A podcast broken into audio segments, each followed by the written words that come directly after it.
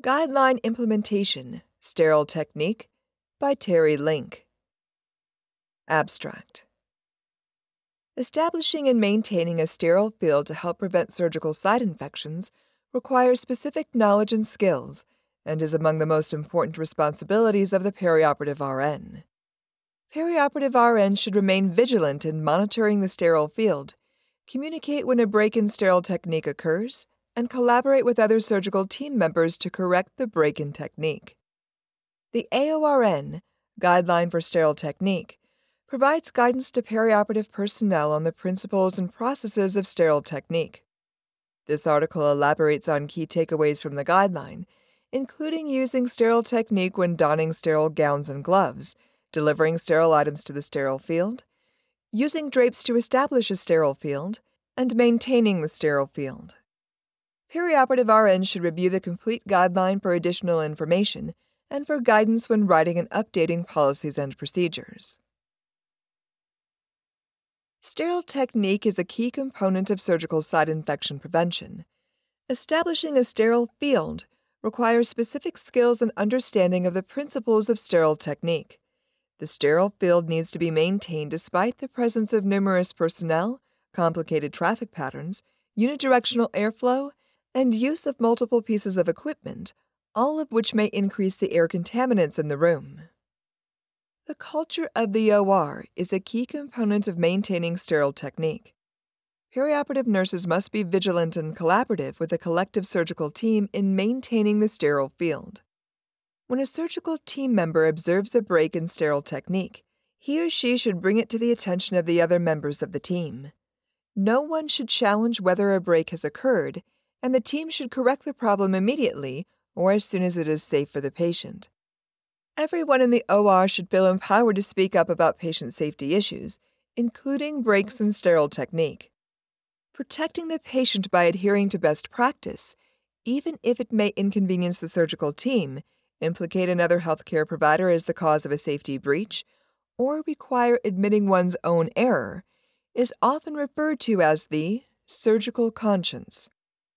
As a patient advocate, the perioperative RN speaks for patients when they are unable to speak for themselves. The updated AORN, Guideline for Sterile Technique, was published in November of 2018. Topics discussed in the sterile technique guideline include preparing the sterile field, using sterile technique when donning and wearing sterile gowns, gloves, and surgical helmet systems, using sterile drapes to establish a sterile field, opening sterile supplies, maintaining a sterile field, moving within or around a sterile field in a manner that prevents contamination of the sterile field, and participating in quality assurance and performance improvement activities that include the principles and processes of sterile technique. AORN guidelines apply to inpatient and ambulatory settings and are adaptable to all areas where operative and other invasive procedures may be performed. This article elaborates on key takeaways from the sterile technique guideline, but is not inclusive of the entire guideline. Perioperative RN should review the complete guideline for additional information and for guidance when writing and updating policies and procedures. Key takeaways from AORN's Guideline for Sterile Technique include the following Perioperative personnel should 1 Use sterile technique when donning and wearing sterile gowns, gloves, and surgical helmet systems. 2. Open, dispense, and transfer sterile items to the sterile field by methods that maintain the sterility and integrity of the item in the sterile field. 3. Use sterile drapes to establish a sterile field. And 4. Maintain the sterile field on a continuous basis. See Figure 1. Scenario at the end of the working day at Hope Surgery Center, Nurse A reviews the next day's surgery schedule. There are three total knee arthroplasties scheduled for Dr. J, and he is using the same total knee instrument system for all three procedures. Nurse A verifies with the charge nurse that the instruments have been delivered to the center and then checks with the sterile processing department manager to make sure the instruments have been sterilized. The sterile processing manager tells her there are two sets of instruments and that there will be time to reprocess the first set after use, so it will be ready for the third total knee procedure. Nurse A obtains Dr. J's preference card and selects instruments and supplies for the next day's total knee procedures. The next morning, Nurse A and the surgical technologist assigned to her room, Tech H, damp dust the OR and arrange equipment and supplies for the first total knee arthroplasty of the day. After opening the sterile custom pack onto the back table and opening a sterile gown and gloves separately on the Mayo stand, Tech H dons the unsterile helmet of a surgical helmet system before performing a surgical scrub. Following the manufacturer's instructions for use, IFU, Nurse A helps Tech H don the sterile hood of the surgical helmet system. Tech H then dons a reinforced sterile gown and two pairs of sterile gloves. Nurse A proceeds to open sterile supplies and either hands the item aseptically directly to Tech H or carefully places it on the edge of the sterile back table. She opens instrument sets on a ring stand and Tech H checks the internal chemical indicator to ensure the parameters for sterilization have been met before transferring the instruments to the back table. After the instruments have been removed, Nurse A checks the wrappers for holes and checks the filters on the instrument trays for moisture or tears. Using a sterile non absorbent towel, Tech H covers the implant sizing instruments after placing them at the back of the sterile back table. During the surgical briefing and team member introductions, the surgeon verifies with the industry representative and the RN circulator in the room that the correct implants are available. The surgeon requests that no implants be opened until they are needed. After the surgical team members verify the surgical site, Nurse A performs the surgical skin antisepsis while the surgeon and his assistant complete their surgical hand antisepsis. Tech H drapes the surgical helmet systems along with the anesthesia professional, who assists by grasping the unsterile edges of the hood and pulling the sterile hood over the shoulders of the surgeon and assistant. Tech H then gowns and gloves the surgeon and assistant using a closed gloving technique. Each member of the sterile surgical team wears two pairs of gloves with a perforation indicator system. The anesthesia professional secures the gowns at the back and over the unsterile edges of the sterile hood. The sterile surgical team members drape the patient in a sterile manner, cuffing the drapes over their gloves and not reaching over the prepped undraped limb. After draping is complete, the team members remove their outer gloves and don new outer gloves. Tech H secures a holster for the electrosurgery handpiece, along with a suction and lavage tubing, to the sterile drape with non perforating towel clips. She then positions the back table within the unidirectional laminar airflow. Nurse A positions the electrosurgery unit and the blanket warmer outside the unidirectional laminar airflow and directs the fan on both pieces of equipment away from the sterile field. Nurse A places a sign outside both OR doors to limit entrance to the OR to only essential personnel and activity. The surgical team members conduct a timeout to verify the correct patient, site, side, and other procedural information and the surgeon makes the incision and begins the procedure. After cementing the total knee components, Dr. J uses the pulse lavage to irrigate and remove excess cement. He uses a shield to ensure the irrigation fluid is contained and does not come in contact with non sterile items and contaminate sterile items. He uses the setting recommended in the manufacturer's IFU to direct the flow of the irrigation fluid more easily and reduce contamination dispersal. While Dr. J is suctioning the irrigation fluid, the suction tip drops below the OR bed level. Tech H releases the non perforating towel clip holding the suction device, allowing the entire suction tubing and tip to fall to the floor. Nurse A delivers a new sterile suction tip and tubing to the sterile field. After cementing and irrigation is completed, the sterile surgical team members again change their outer gloves and don new gloves. While preparing to close the incision and repositioning the surgical limb, the surgical assistant dislodges several instruments from the Mayo stand and they fall to the floor. Tech H asks Nurse A for additional sterile instruments.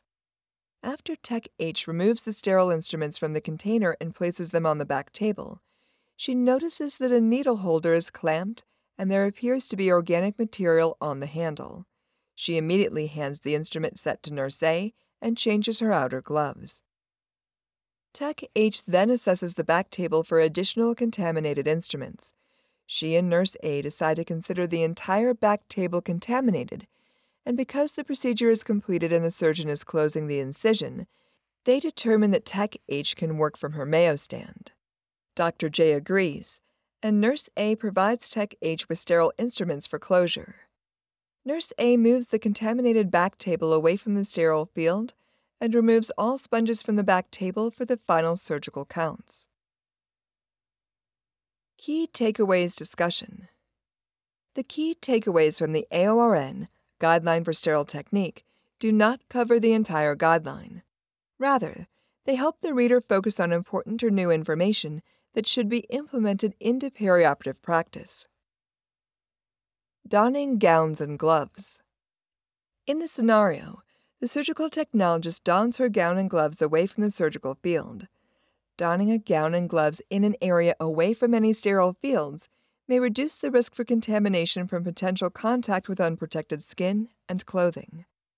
Because of the risk of exposure to blood and other potentially infectious fluids, sharp instruments, for example, saws, drills, and bone fragments during the procedure, the scrub team members selected a reinforced surgical gown.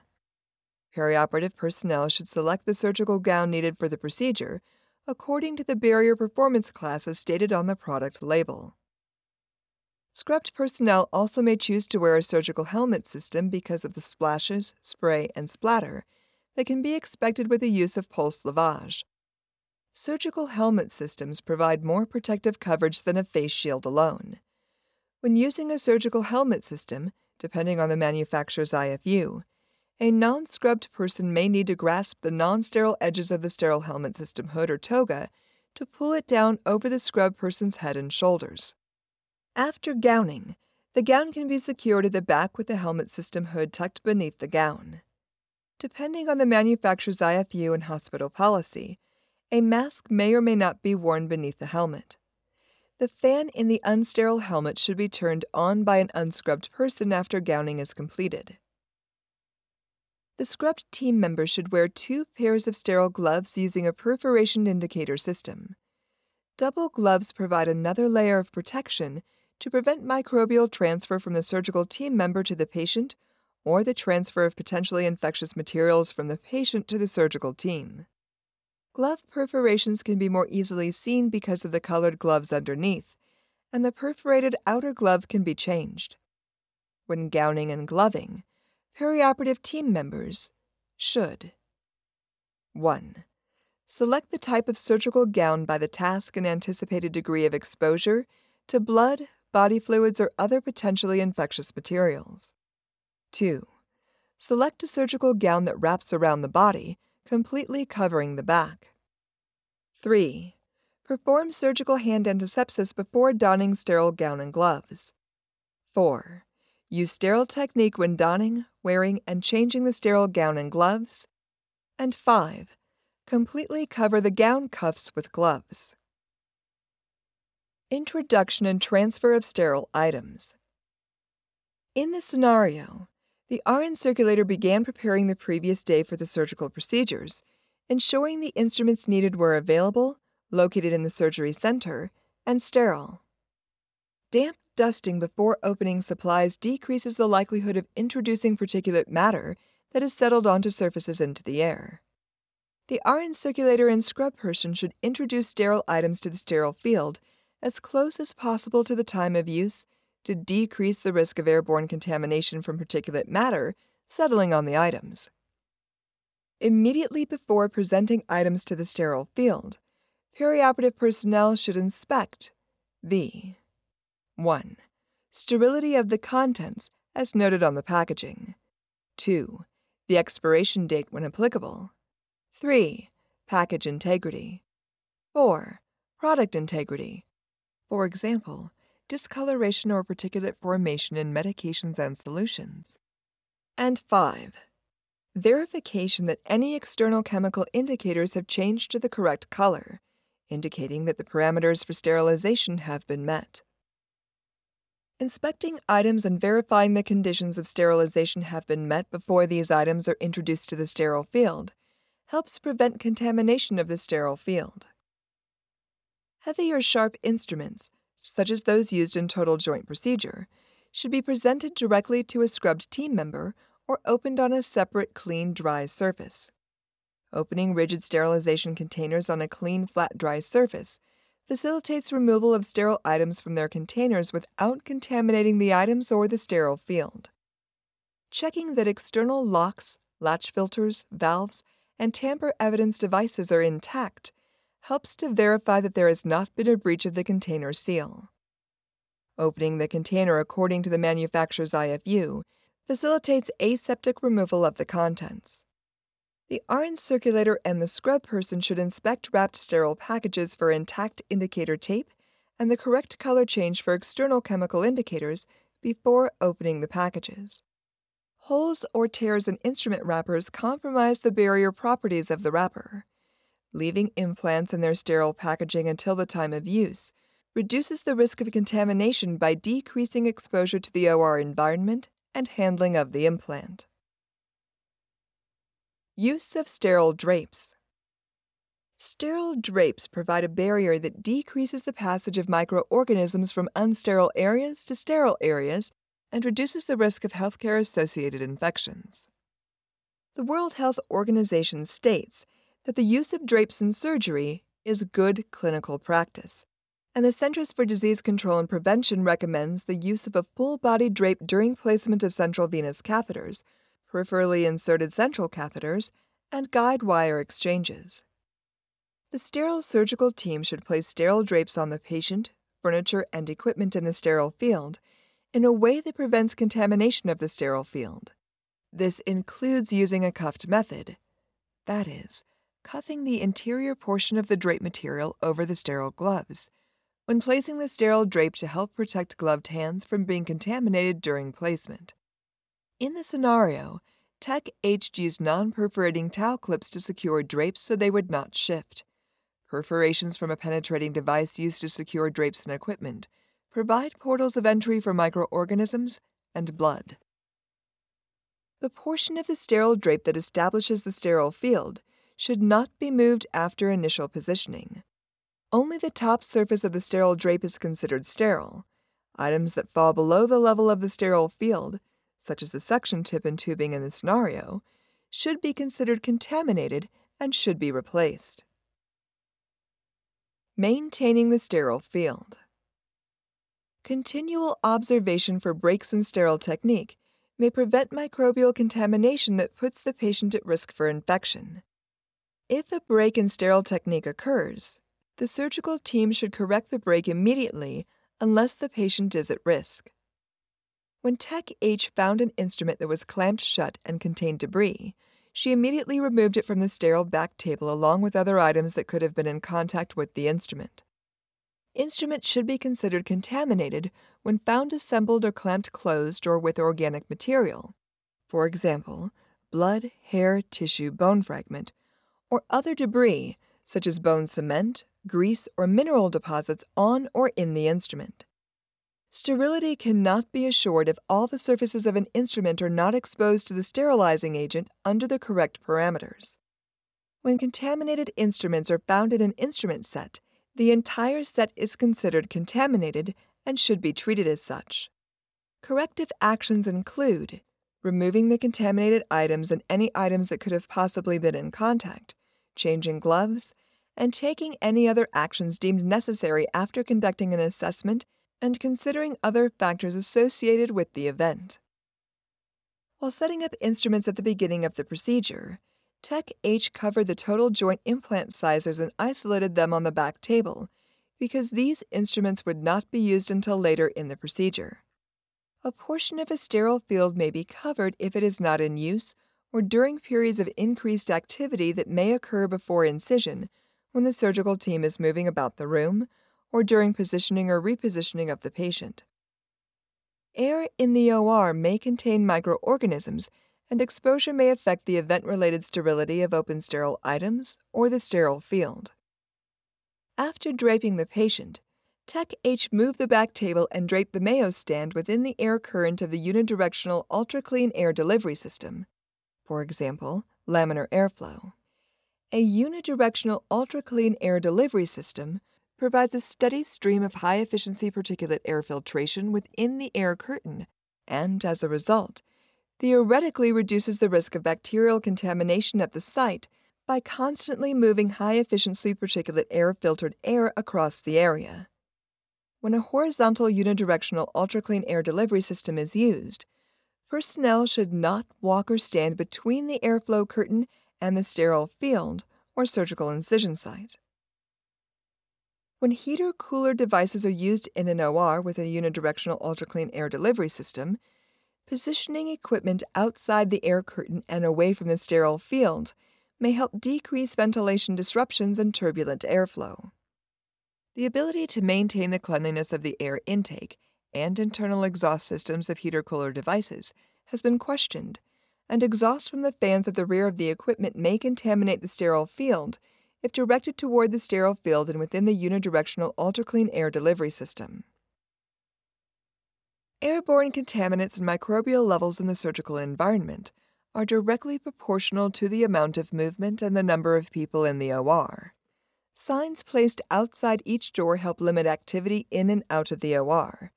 Doors to the operative or other invasive procedure room should be kept closed as much as possible except during the entry and exit of the patients, required personnel, and necessary equipment. Conclusion Establishing and maintaining a sterile field and using sterile technique are skills that are necessary to prevent surgical site infections. Everyone on the surgical team is responsible and accountable and should follow the same standardized procedures and guidelines. Competency in the applications of sterile techniques takes consistency, understanding, and practice. The surgical conscience can best be taught by example. Providing a safe environment where everyone feels empowered to speak up if he or she sees something occur that may harm the patient should be part of every OR culture. Even if a break in sterile technique is only observed by one person, it is that person's responsibility to speak up and the entire team's responsibility to listen, act on the information provided, and correct the break. This concept may be the most important component in maintaining sterile technique.